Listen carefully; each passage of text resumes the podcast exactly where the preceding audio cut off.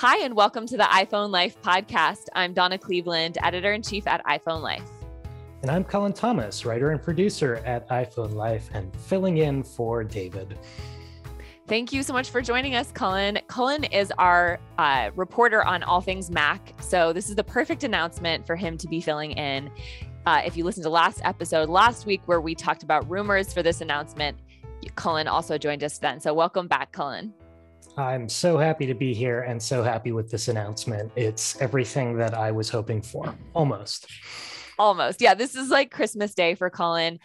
To fill all of you in, today was Apple's second fall announcement. It's the October 18th event where Apple unveiled new MacBook Pros in a 14 and 16 inch size featuring upgraded processors.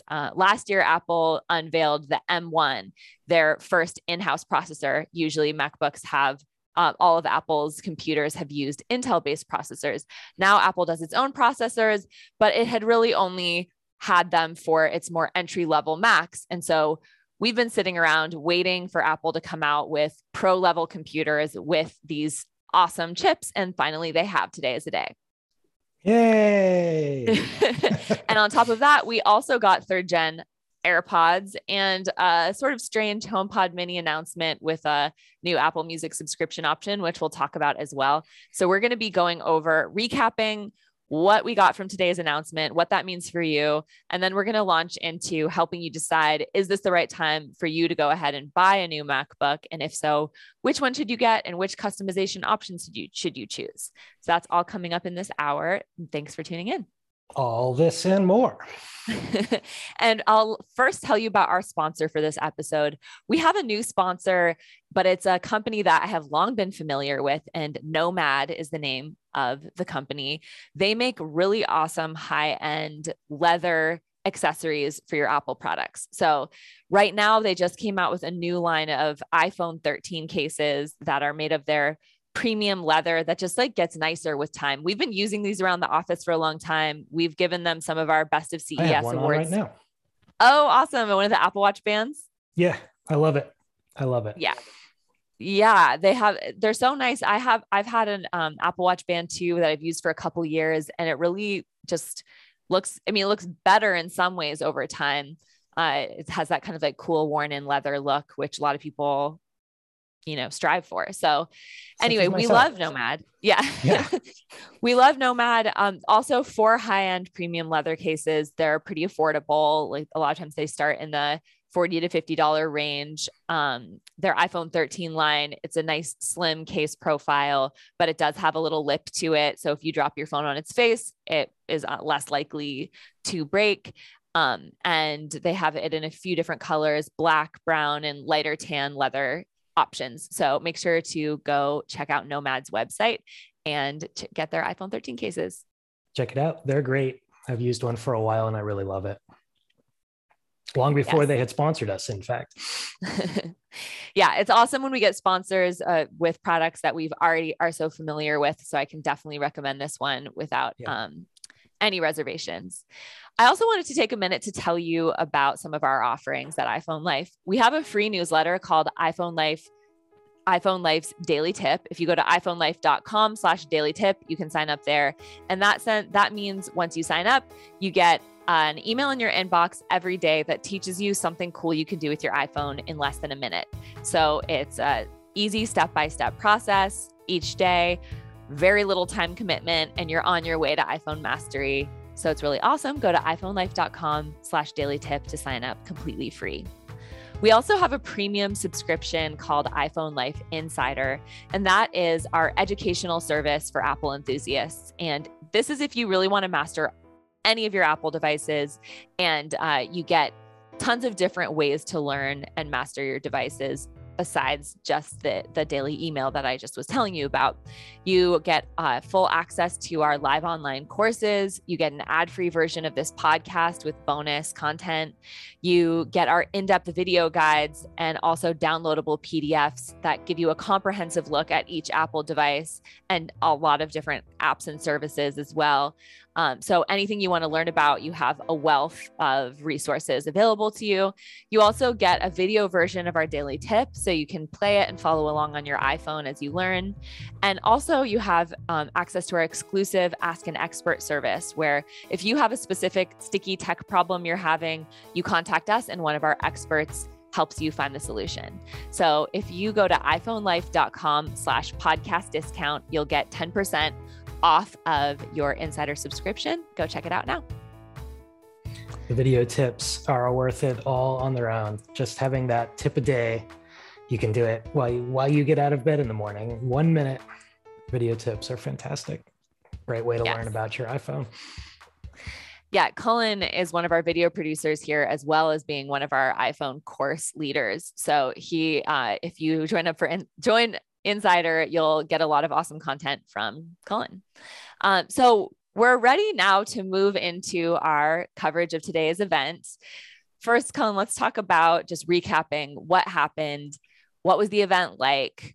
What did we get and what does it mean? So I thought today, just on a more lighthearted note, I felt like today's announcement had some more fun, exciting energy than some of the more recent ones. What do you think? They took a kind of like supervillainy sort of vibe. They really leaned into the supervillain vibe the whole time. You mean because they're like talking about how powerful these new MacBooks like are, more that intense it's like music and more intense sort of like we've released the machines sort of yeah like this kind of like menacing music as they it like show like all the pieces of the computer coming together like it's armor kind of. I thought it was kind of fun though. I also liked that they had more throwbacks to old school Apple vibes, including, I mean, they're bringing back the MagSafe charger as a spoiler for the MacBook Pro. So I think some of that. They also are getting rid of the touch bar and bringing back mechanical keys. So they were kind of acknowledging that in some ways they're going back to their roots in certain ways. They also had some, you know, in all of Apple's announcements, they play some videos that hype what they're doing. And when they were playing their Apple Music promo, they had the kind of like 90s inspired, but bright colors with silhouettes dancing, which like growing up for me is very iconic Apple, which was fun. Definitely. The first Apple product we saw in the announcement was their old 90s era iMac with the blue shell, with the neon color. The bubble Mac. Yes, it was part of the commercial, you know, a nostalgic video. It wasn't the product they intend to bring back, but I think that they did that on purpose, and it worked. So, Cullen, I'm curious just your overall feeling about today's announcement, because you specifically have been really frustrated and wanting a more powerful Mac with a new processor for a long time. Yeah. So my feelings about this. I think that this announcement was very much for me and people like me.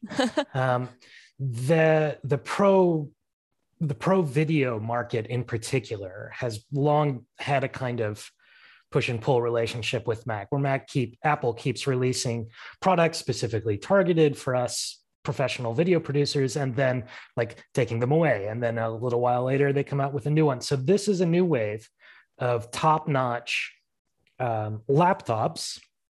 No desktops, a little bit of a disappointment, but top-notch laptops for video editors and producers.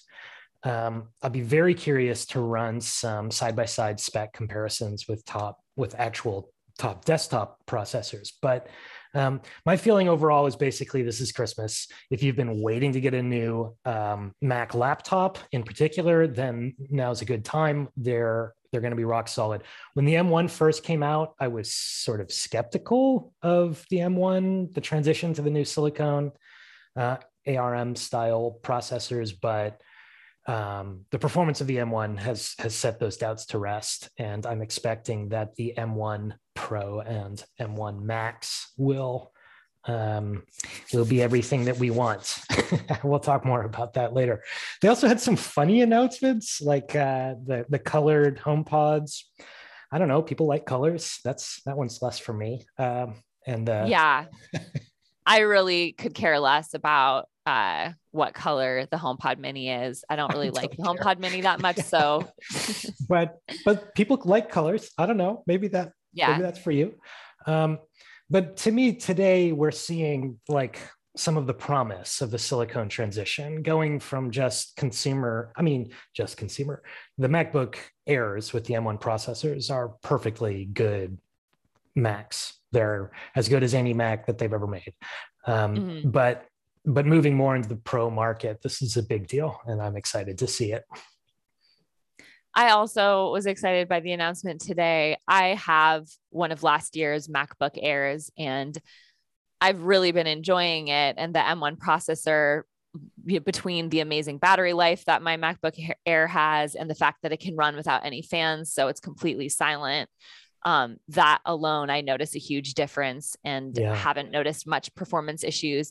But the webcam still isn't great, and it only has, the only ports that it has at all are two Thunderbolt ports, which doesn't really cut it. I'm using hubs constantly. And then I also know I'm not a video producer at iPhone Life, but if I was trying to do more like heavy lifting, the MacBook Air wouldn't be sufficient. So, you know, we have people at our company in that situation, including you, Cullen. And I just know in general, a lot of people want a more versatile laptop that they can use for high, like heavy lifting tasks. Also, I think anybody wants to have more port options. And like these days, people are all using Zoom and FaceTime. And so having a good webcam is really important too. So I think for me, it's the first time in a long time that I would say is a great time to buy, which we'll get into more later. But I definitely thought it was an exciting event. The AirPods, I also think, are a great option for people ready to upgrade AirPods. So my overall feeling in today's event was, yay, exciting, which is more than we could really say for the iPhone 13 event, which just felt, everything felt a lot more incremental and not as exciting. Yeah, this is not an incremental update. This is a whole new product that has been missing from the lineup. I mean, they have had this product in the past, but now they're adding it back in. This is the professional laptop, you know, multimedia professionals tool. And it comes with the multimedia professional tool price tag, which is a lot. So let's dive into the tech. Yeah. So let's talk about the MacBooks first, since it's clear we think that's the most noteworthy of the day. So they started out by telling us that they have not only one, but two processor options for you if you're in the market for a new MacBook Pro. So they have the M1 Pro and the M1 Max now available. We were expecting that they were going to have one called the M1X, that it was going to be an iteration, like the next iteration of the M1, but they gave us two options. Neither are called what we thought they were going to be called. And Cullen, what was your take overall on these new processors, and do they have the power you were hoping for? Yeah, they do, Donna. They really do. So the new processors are the Pro and the Max. Unlike iPhones, it's not the Pro and the Pro Max. It's just the Pro and the Max. So that's confusing, but that's what they went with. And they're both available. What was that? I said, yes, it is. It was a strange choice to have it be like close to the same, but not the same as their iPhone line. Nope. We've got a Pro and the Max, but not a Pro Max. So they're available on the two MacBook Pros, the 14 and 16 inch. Is that right? Yeah. Mm-hmm. And unlike, so the M1 processor is a 4 and 4 architecture that has 4 high-speed processors and 4 high-efficiency processors. So when you're just doing things like writing a Word doc, it uses the high-efficiency ones, which use less power, which means they don't use fans as much, doesn't generate as much heat. But when you move to more advanced processing, something like video editing or a powerful spreadsheet, or you need to do some more advanced analytics, then it uses the high powered cores. So that's 4 and 4 on the original M1. The M1 Pro and the M1 Max both have 2 high efficiency cores and 8 high performance cores. So there's actually fewer of the efficiency cores, but double the number of high powered cores. So that's going to mean in real terms, their expectation is that if you're buying a more chunky computer, you probably don't need those high efficiency cores as much. You're going to be focusing more on heavy lifting tasks like running powerful spreadsheets, doing data analytics, anything that can be broken up into smaller bites and spread out among all the different cores. So that's video editing, that's video gaming. And then the big difference between the Pro and Max is the number of graphics processing cores. So they have 24 and 32 graphics processing cores, respectively, for the Pro and the Max. And that means that with either of these, you've got a substantial improvement in your graphics processing horsepower over the M1. And the M1 was already better than the Intel Iris.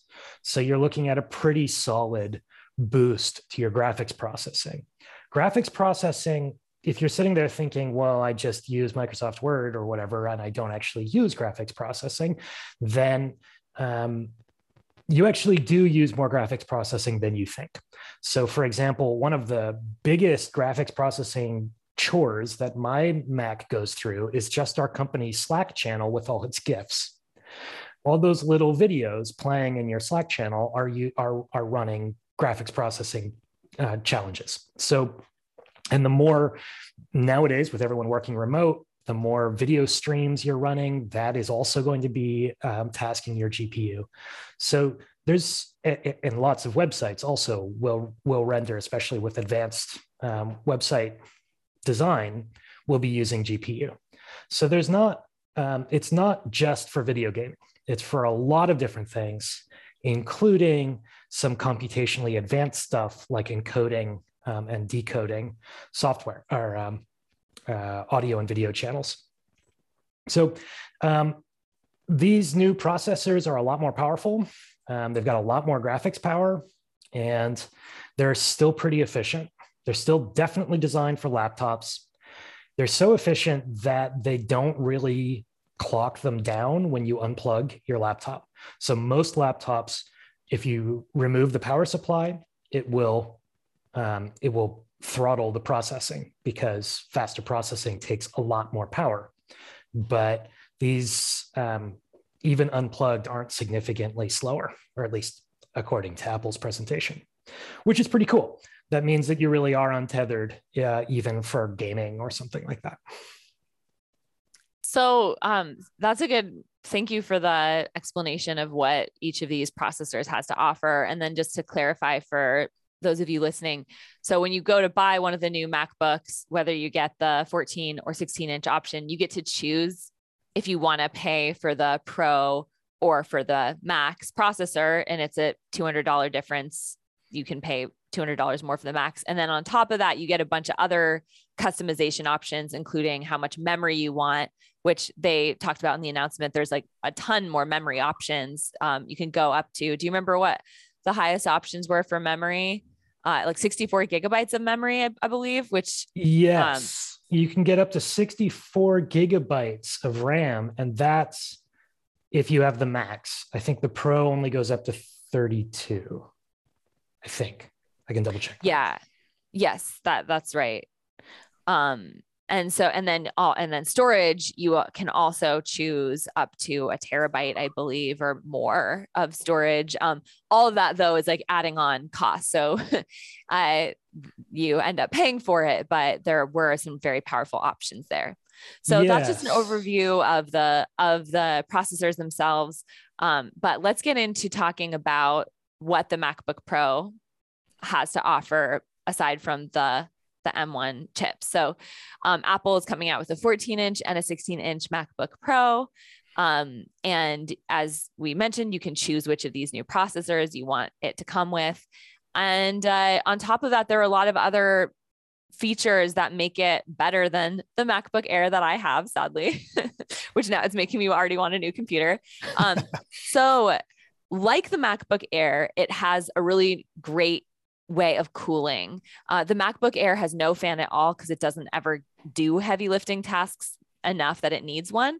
The MacBook Pro does have fans in it, but for most tasks, it's going to stay off just like my computer does. And then when it does kick into gear, it has like a better airflow. It says 50% more air at lower fan speeds. And so basically it just runs very quietly, even when you're doing intense like video editing or coding or things like that. And for longtime users of MacBooks, the fan noise is our great bane. So it's definitely, hopefully, I'm hopeful that this promise of quieter fans is going to carry through. Yeah, I feel like that's one of those things. It doesn't sound like a big deal, but if you have an older MacBook, you know, even having it on your lap, it'll get scalding hot. Yes. And be making a ton of noise, which really, it makes it pretty unpleasant to use. So that's a pretty big deal. Yeah, definitely. And then the for ports. Quieter computers. Yeah. And then the ports, that's a huge thing. Having just 2 Thunderbolt or ports, or, you know, you can also use it with just USB-C. It doesn't have to be Thunderbolt compatible to go in there. But that's very limiting. Like whenever I'm connecting to my monitor, for instance, I have to have all these dongles. When I'm doing this podcast, for instance, I have to be plugged into a hub that has all the other connections. So it makes you less able just to plug in and do what you need to do easily. And so I think Apple's acknowledging that and taking a bit of a step back from wanting to be so minimalist with everything. And so they have like an HDMI port, so you can plug into a monitor easily. There is that's big. You don't have to use a breakout to plug in a monitor. You can plug your monitor straight into your laptop. Yeah, so that's a huge improvement. And then they have 3 Thunderbolt connections. They have an SD card reader, so slot. So that is helpful. And they're bringing back MagSafe. That the original MagSafe is that magnetic connector for your MacBooks, and we used to have that, and then it went away. Power. Right. Yeah. The power supply.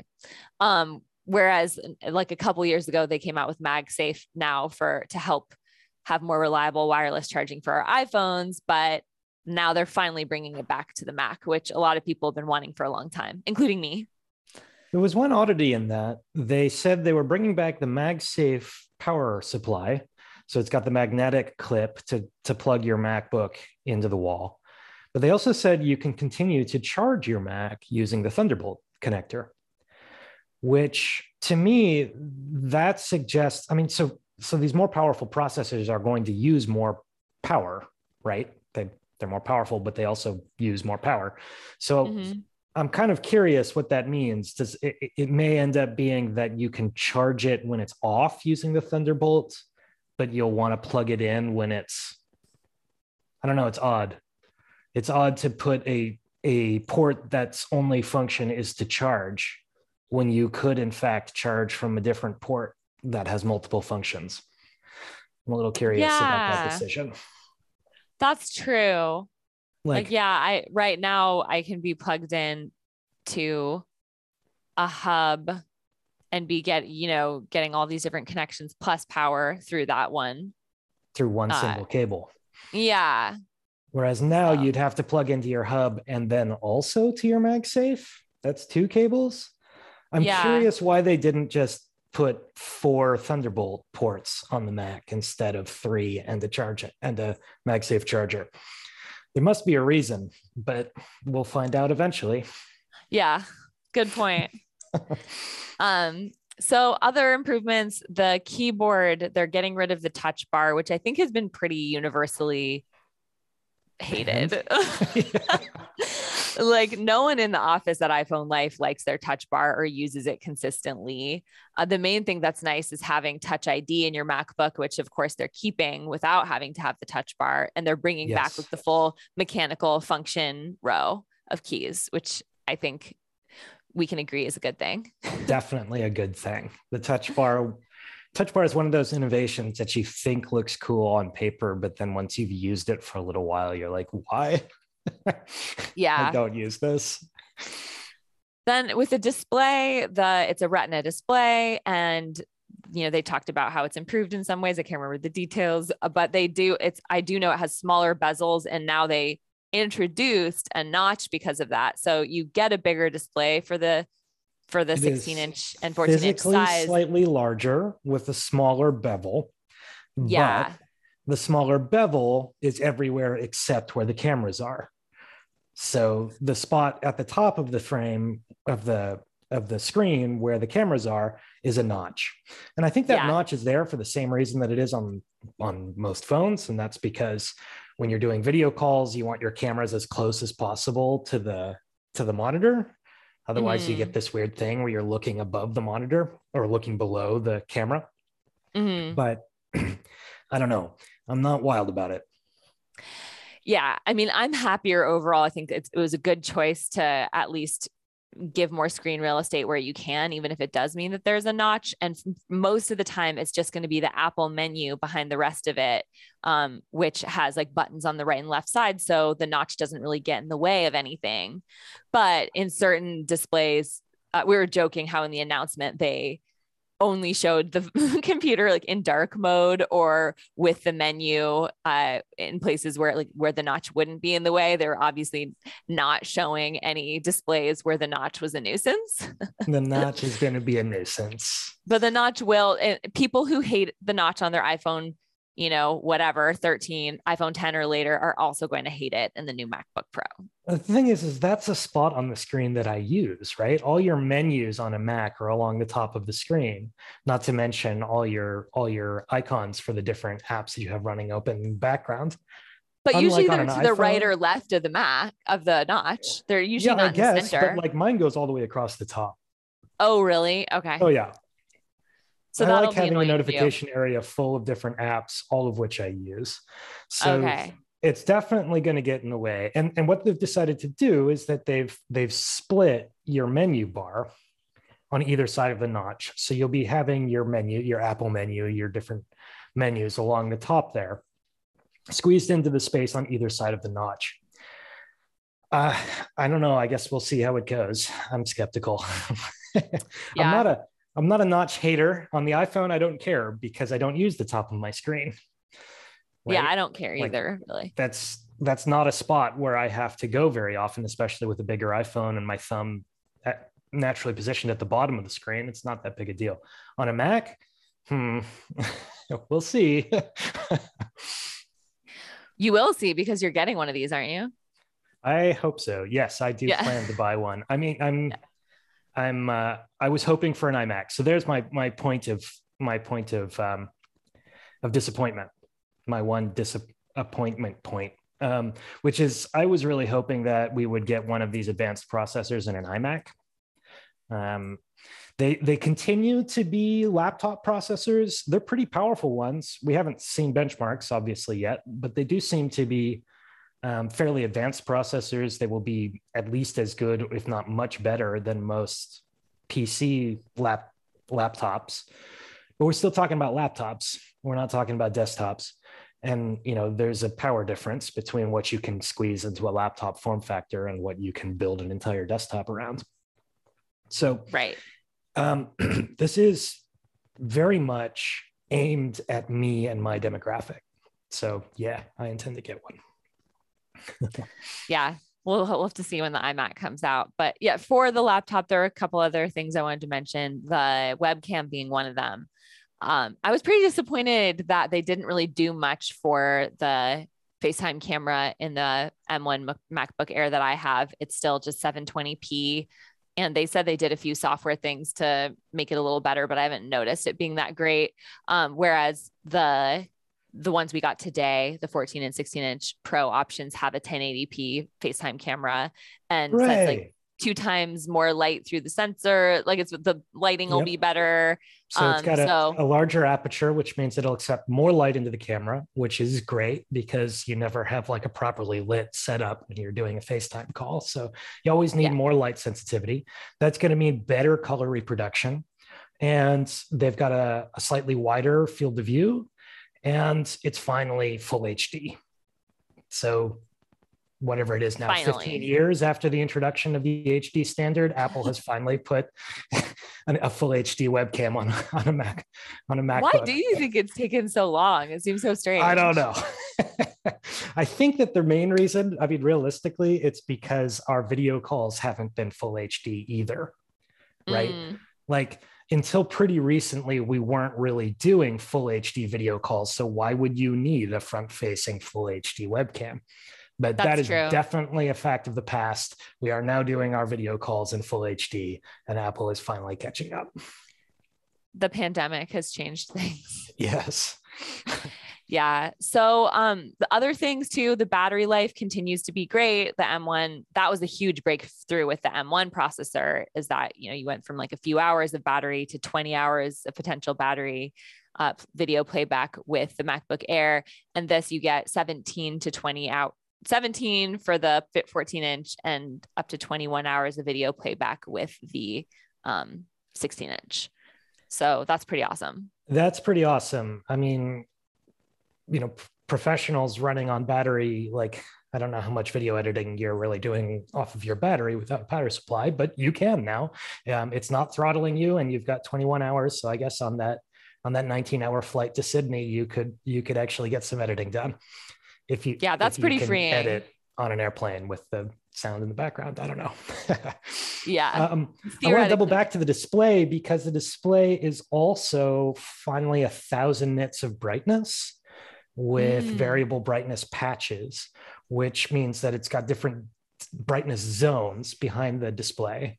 And that means with 1,000 nits of brightness, max 1,600 nits of brightness, it's now the same brightness as your iPhone Pro Max, which means it's doing proper HDR. They didn't actually say that they could do Dolby Vision, and I suspect that they would have said that if they could have. So it sounds like it's not an Dolby Vision display, but it is full HDR, which means that it's I think it's multi-billion colors of reproduction at a very high contrast ratio. It's going to look great. This is going to be their best. And they've got the ProMotion in there, which means ProMotion is their variable frame rate. So they'll refresh at 60 hertz when you're just looking at a web page, but when you start watching a movie or needing to update like a video game or something, then it will automatically swap up to 120 hertz refresh rate. That's going to look great. That's going to be a very significant improvement in your display experience over previous MacBooks. Yeah, that's pretty awesome. Yeah. I like that it's dynamic, that if it's a static page, it'll slow down to save your battery, and otherwise it'll be those like amazing graphics, which you're now getting on the iPhone 13 Pro. Yeah. And they do let you, in case there's any other video professionals out there, they will let you select, you know, 120 hertz or 60 hertz if you want to like lock it in. You can lock it in. Interesting. Yeah. And then on top of that, for those who are, you know, like to know what Apple's doing to lessen their impact on the environment, I was happy to hear that the outer shell of the MacBook Pro is 100% recycled aluminum. They're trying to move towards recycling as much as they can, which I was happy to hear. And they are available to order today. So recording right now, it's October 18th, Monday. You can order today. They start shipping next week. So that's exciting. macOS Monterey, for the record too, is going to be the public shipping version, will also be available next week. Finally. We've been wondering about that for a while. I'm running the beta on my computer, which actually, before I was saying I had no problems with, it's actually been a little buggy for me recently. So I'll be happy to get onto the public shipping version. Yeah, we'll finally have the public release of Monterey. And a bunch of features that came out with iOS 15 are actually integrations with the macOS Monterey. So we're going to see a bunch of those features that they had been talking about finally implemented on your Mac. So that's going to be cool. Supposedly that update should start rolling out on Monday. I think a second ago I said Adobe Vision. It's actually Dolby Vision is the HDR standard. Little correction there. Yeah. I didn't even catch that. Whoops.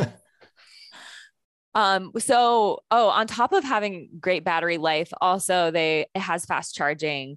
This spec stood out to me, that you can charge your new MacBook Pro 50% in 30 minutes. And I just think in general with the laptop, to me, it's so nice to not have to be plugged in and to be able to be on the go. I also enjoy fast charging on my iPhone a lot for that reason, that just, you know, when you jump in the shower or whatever you're doing, you can charge it up and then still have that portability, which is really nice. So yeah, that pretty much covers it with the new MacBook Pros. We're going to circle back to, for those of you listening who are wanting to know which one to buy and whether you should buy and what customizations to do, we're going to circle back, but we want to tell you about the new AirPods and the HomePod mini before we do that. One last thing about the MacBooks, one very important thing, the most important thing. They come in two colors. The colors are space gray and silver. That's it, just those two. So if you were hoping for a cherry red MacBook, I'm afraid you're going to have to do an aftermarket paint job. Were you hoping for a cherry red one? A little. I was going to say, like, I don't know where you would have gotten that unless you were hoping for that. I don't think Apple has done additional colors on MacBooks anytime in my memory. Yeah, I don't remember that either. All right. So very exciting MacBook Pros. Also, we've been, man, I feel like I've been writing and editing articles about third generation AirPods for a long time now. And we thought we were going to get them in September, but we finally did get them. And hooray. Yes, and they're, I think, a really nice improvement. The design, I feel like there've been so many memes making fun of AirPods and how they look like Q-tips hanging out of your ear and stuff like that. So they did improve the design. The little stems that come out are noticeably shorter. But the design, it seems like they're keeping the best of the AirPods design that have made them a success though, and that they still just kind of easily slip into your ears without sealing in.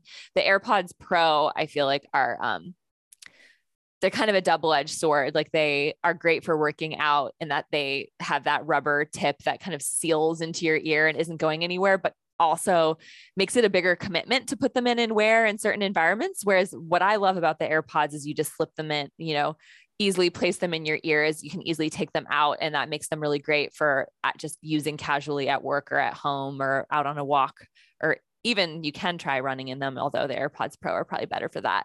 So they just kind of updated the style a bit, but kind of kept what was working well in them. They have spatial audio, which, Cullen, I feel like you could probably do a better job than me explaining what spatial audio is. Yeah, so they've brought spatial audio from the Pro series into the general use. So your new AirPods third generation are going to have spatial audio. What spatial audio does is it takes spatialized sound, like so if you're sitting in a movie theater and you have all the different speakers lining the walls, the speakers in the back can play sounds that are behind you. That's surround sound. So they take all the channels of data for surround sound and they create a virtual environment surrounding you. And then because the AirPods Pro and now the AirPods third generation can track your head movement, they actually track the movement of your head from side to side. And if you look one way or the other, they keep track of which way you're facing. And then they basically move your head around this virtual 3D environment as if you were sitting in the middle of a big wall of surround sound speakers. So if you can imagine the experience of sitting in the middle of a ring of speakers that are playing sounds from different directions, then as you turn your head one way or the other, you would catch different sounds. That's the thing that spatial audio is trying to reproduce. Now, in order to do that, you need audio that is surround sound. And a lot of Apple Music is, not all of it, but they've produced a significant minority of its music is produced for Dolby's version of surround sound. And then the other thing that they offer, which is spatialized stereo. So anything that was recorded and mastered in stereo, they create a virtual 3D environment out of the stereo sound as well. So that's almost everything on Apple Music, and Apple TV is going to be stereo. So you're going to get that experience for almost all your music on Apple Music, as long as you use Apple Music, which I guess at this point they're really pushing. Yeah. And spatial audio, from my experience, is actually as cool as it sounds. Like, it does I'm actually a huge difference. Really into it. I'm super into it. I love the spatial audio experience. It weirded me out when I first turned it on, but after using it for a little while, I really like it. Yeah. So other cool things about the third generation AirPods is that it comes with a wireless charging case that's also MagSafe compatible. In the past, you've been able to, upgrade and buy a wireless charging case, but this one comes with it just by default, which is nice. MagSafe. It's MagSafe, and with the case, you can charge it for up to 30 full hours of listening. So that's it charges your AirPods up to 4 times, which is pretty impressive, I would say. Yeah, I mean, that's a big deal with my AirPods, is being able to pop the case on the charger while I'm still listening and have it recharge. You can get about an hour of playtime out of 5 minutes of charging with the new fast charging, which is fantastic. I'm really looking forward to that. Wait, could you repeat that spec? I didn't catch that. They said in the announcement, they promised us, we shall see if it is true, that you get about an hour of playtime out of 5 minutes of charging time. Wow. That is amazing. Because I love my AirPods. I use them all the time. They're my favorite wireless earbuds I have, but I do feel like I go through the battery in them so quickly, and I hate it how they're always dying on me. So any improvements in that area are much desired. So yeah, those hit the main points in terms of what you get with the AirPods. They're $179. You can order them today. They ship. They also are available to ship next week. And now they're dropping the price for the second generation AirPods to $129 if you're looking for a cheaper option. Are you planning on buying the new AirPods? I mean, I have the AirPods Pro, which already has almost all of those features. The only features the AirPods 3rd gen have that the Pro don't is that MagSafe. And I don't think, for me, it's going to be worth it to buy a whole new set just for the MagSafe. But yeah, I will have to wait for the next generation of Pro. And $179, I should know this. Is that the same price as the 2nd gen used to be? I'm blanking on that. You know, I'm not sure. Yeah, that's something we can check on and get back to you in next episode about, but I'm going to tentatively say that is the same price. All right, moving on. So there was the HomePod mini that we got today, and the biggest difference I saw is just that they're different colors. It's still $99. Apple, with great fanfare, walked out that they now have some colors for their HomePod minis. Yeah. Which, the HomePod mini and the HomePod in general is Apple's smart speaker. It hasn't really taken off in the way they were hoping. The original HomePod had great sound quality, but because of it, it was really expensive. So then last year they came out with a budget mini version, which the audio version is, the audio quality is decent. But my experience having used the Amazon Echo for a few years is that Apple's still lagging behind in terms of how well the voice assistant works. Siri just doesn't have as many capabilities for the smart speaker at all as Amazon's Alexa does. And the sound quality, for $99, you can get a few of the Amazon Echo Dots, which have the sound quality, in my opinion, isn't that much worse. And you could have them in different rooms of your house. So overall, I just feel like the HomePod mini still has a ways to go, but it is nice that you're wrapped into the Apple ecosystem more easily with it. And they, along with the new HomePod mini, announced a new Apple Music subscription option that's cheaper. So it's $4.99 a month, and that gets you Siri access to all of Apple Music's playlists. So you have to specifically ask Siri to play a song from, they didn't give examples, the exact prompts you would give, but my guess is like play,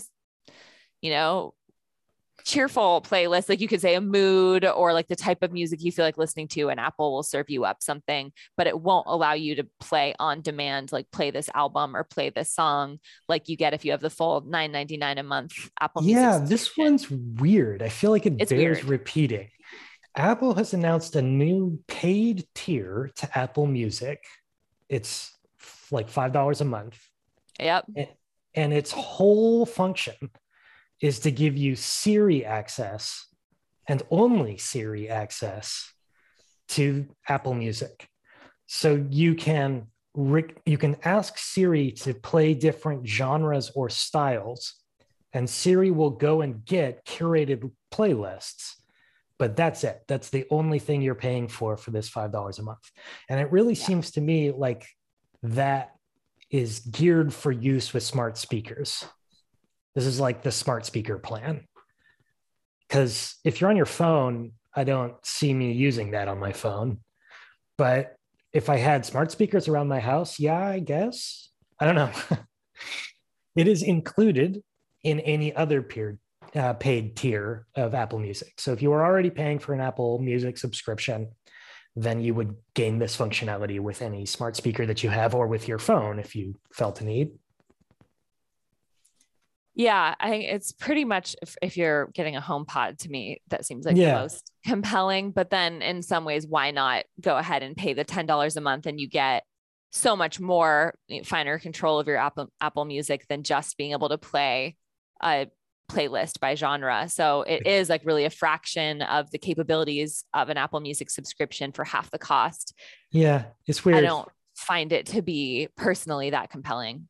But there might be for a certain subset of listeners, it makes more sense if that's all they're really going to use with Apple Music anyway. Yeah. If you had a bunch of speakers and you just really like curated playlists, then this is the subscription for you. Yeah. All right. So that's all we got from the announcement today. But let's talk more about, for those of you tuning in today, what to do if you're in the market for buying a new MacBook. Is this the right time to buy? If so, which of the different customizations we talked about today is right for you and will get you what you need for the least amount of money? So first of all, Cullen, I know you're planning on getting a new MacBook, but what would be your general recommendation for people listening? Well, the thing about the new MacBooks is they're pretty darn expensive. Even the cheapest version, the entry level of the MacBook Pro 14-inch is $2,000, $1,999 plus tax. The MacBook Pro 16-inch is coming in at $2,500. That's $2,499, but $2,500 plus tax. And remember, starting at $2,500. That's starting. So that's just with the Pro, not the Pro Max, and that's with your kind of minimum memory spec and your minimum storage spec. Those are the three big choices that you're making when you're selecting one of these, is you're selecting which processor you want, whether that's the Pro or the Max, and you're selecting how much RAM you want to add, that's either 32 or 64 gigabytes, and how much storage you want, 1, 2, 4, or 8 terabytes of storage. If you are going for your Max spec and you're really have all the money in the universe and want to spend it on a laptop, you can get 64 gigs of memory, the Max processor, and 8 terabytes of storage, but you're spending $7,000 on a laptop. Ouch. That's a lot. That's got a stig. And is it worth it? I mean, $7,000 on a laptop at the that feels pretty unheard of. That's pretty unheard of. However, your $7,000 laptop is probably the most powerful computer in Mac's lineup. I'd be very curious to see how these M1 Max processors compare with the Intel processors available in the Mac Pro lineup, the desktop lineup. My suspicion is that they're going to actually be pretty comparable. So you're looking at a laptop form factor for a professional level audio video platform, especially because with these M1 Pro and Pro Max processors, they've added hardware support for ProRes encoding. So they've got a section of the chip is dedicated full time. For years, Mac has added H.264 encoding, but now they've got ProRes 2, which means all your Final Cut Pro background renders are going to be happening without touching the CPU or GPU. They're happening on a dedicated chip. And that's going to take a huge load off your video editing workflows. So your device is really not going to need the fans at all just for background renders. That's pretty cool. And they're advertising that that's going to be happening at close to 10 times speed. It was already pretty fast for H.264. So I'm a little bit into the weeds here, but for video professionals, that's actually a really big deal. Having hardware support for H.264 and ProRes means you can pretty much sit back and edit without having to worry about render times at all. Go ahead. Oh, go ahead. You first. Okay. I was just going to say without waiting. We haven't had to wait for render times in a long time, but rendering background tasks used to heat up your computer and the fans would kick in, and then you'd be fighting fan noise when you're trying to do your edits. Well, hopefully that's not going to happen. My suspicion is that with hardware support for the video transcoding, you're not going to have fans kicking in. So that's awesome. Yeah. So I was going to say that, like, what I'm hearing from you is that definitely this is a great purchase for someone who is doing work with video, or, I mean, maybe give me some other examples of the type of work you might do that you kind of need this. So if you're a video producer who wants to edit on a laptop, then happy birthday. Yeah. This is the system for you. You might even consider spending the $6,000 that they're asking for the maxed out storage space. For the rest of us, 1 terabyte of hard drive space should be sufficient, at least for the most part, especially if you're optimizing your storage and offloading things like your iCloud photo stream and so on. So then 32 gigs of RAM, again, completely sufficient these days. Until today's announcement, Mac's entire lineup, except the Mac Pros, only had 16 gigs and were functional. Your RAM is the part of your computer. It's like the desk. It's where you put all the things when you're about to perform a task. So all the memory for the actual processing is on your RAM, and 16 gigs is low. I mean, our first computers with 16 gigs of RAM were 15 plus years ago, but 32 gigs is sufficient. 64 gigs of RAM is a lot of RAM. And do you need that much? Only if you're going to be doing very challenging tasks that require a lot of processing memory.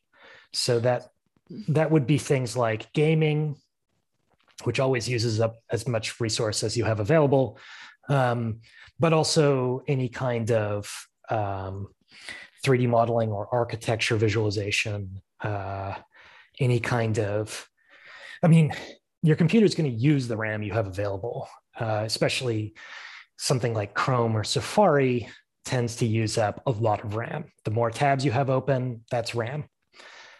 So more RAM you have, the more tabs you can have open running in real time. So that's nice.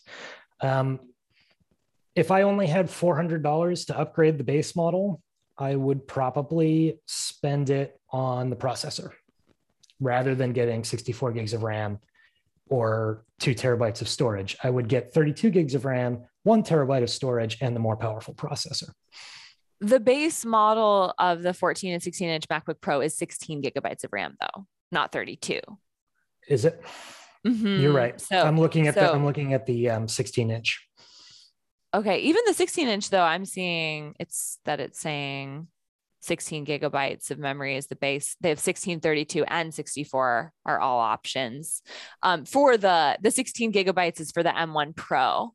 Right. But for the, if you just get the M1 Max, then 32 and 64 are your options. So yeah, right. I guess you're only paying $200 more than for the M1 Max with the 32 gigabyte option, which you're saying you would go for. Yeah, definitely. Okay. Yeah. So for people like who are video producers or something like that, this is the right choice. But what about for those of us who, like, I do a lot of word processing, and I don't really necessarily need all of the bells and whistles in the new MacBook Pro. But if I'm going to buy right now, should I buy the MacBook Air from last year or the MacBook Pro? Because I think that's what a lot of our listeners are more in that camp where they might not be, needing all the things you're talking about specifically, but they still want a really good, solid computer. The M1 MacBook Air is a rock solid, ultralight laptop.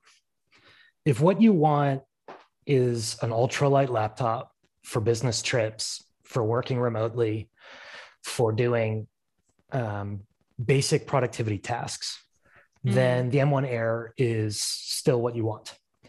If you are a power user who likes to keep open 10 million Chrome tabs, You might consider upgrading to something with more RAM.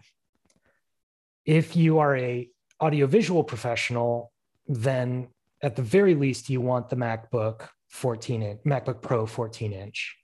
Mm-hmm. And you can scale up from there according to your budget. If you are a normal user who just wants more future-proofing, then I would go for the Pro rather than the Max. And I would maybe spec up for more hard drive space. If you're really going to be putting your computer through its paces, doing any kind of 3D rendering or modeling, then yeah, you want that more powerful processor. That's going to be your big point. And if you're going to the more powerful processor, Apple requires that you move from 16 to 32 gigs of RAM, which is good. But that RAM with the more powerful processor is also much faster. In addition to being more of it, it's also almost twice as fast. So that's worth the upgrade if you're going to be doing RAM-intensive activities. Yeah. And so this might be helpful for you guys listening, that if I were in the market right now and I hadn't just bought the M1 MacBook Air, I definitely would be going for the Pro, even though I'm not doing much video editing. And that's because of future-proofing, like Cullen said, also because of the ports and the webcam. I think that like most people want those things. And so it's hard, even though, I mean, those things alone might not be worth spending the $700 more that you're going to have to pay even for the lowest option of MacBook Pro, but then all taken together, I think it's worth it. I'm not sure whether I would get the M1 Max or the M1 Pro. I'm thinking I would probably get the M1 Max because then I also do get the 32 gigabytes of memory, which I do run into with my M1 MacBook Air, that sometimes if I have too many things going on, that I'm running too many programs or have too many tabs open, my computer starts getting really buggy and glitchy. And so I would rather have more memory. You can get 32 gigs of memory with the Pro. But your options are 16 or 32 with the Pro. And with the Max, your options are 32 or 64. So they force you to start at 32 if you go for the Max.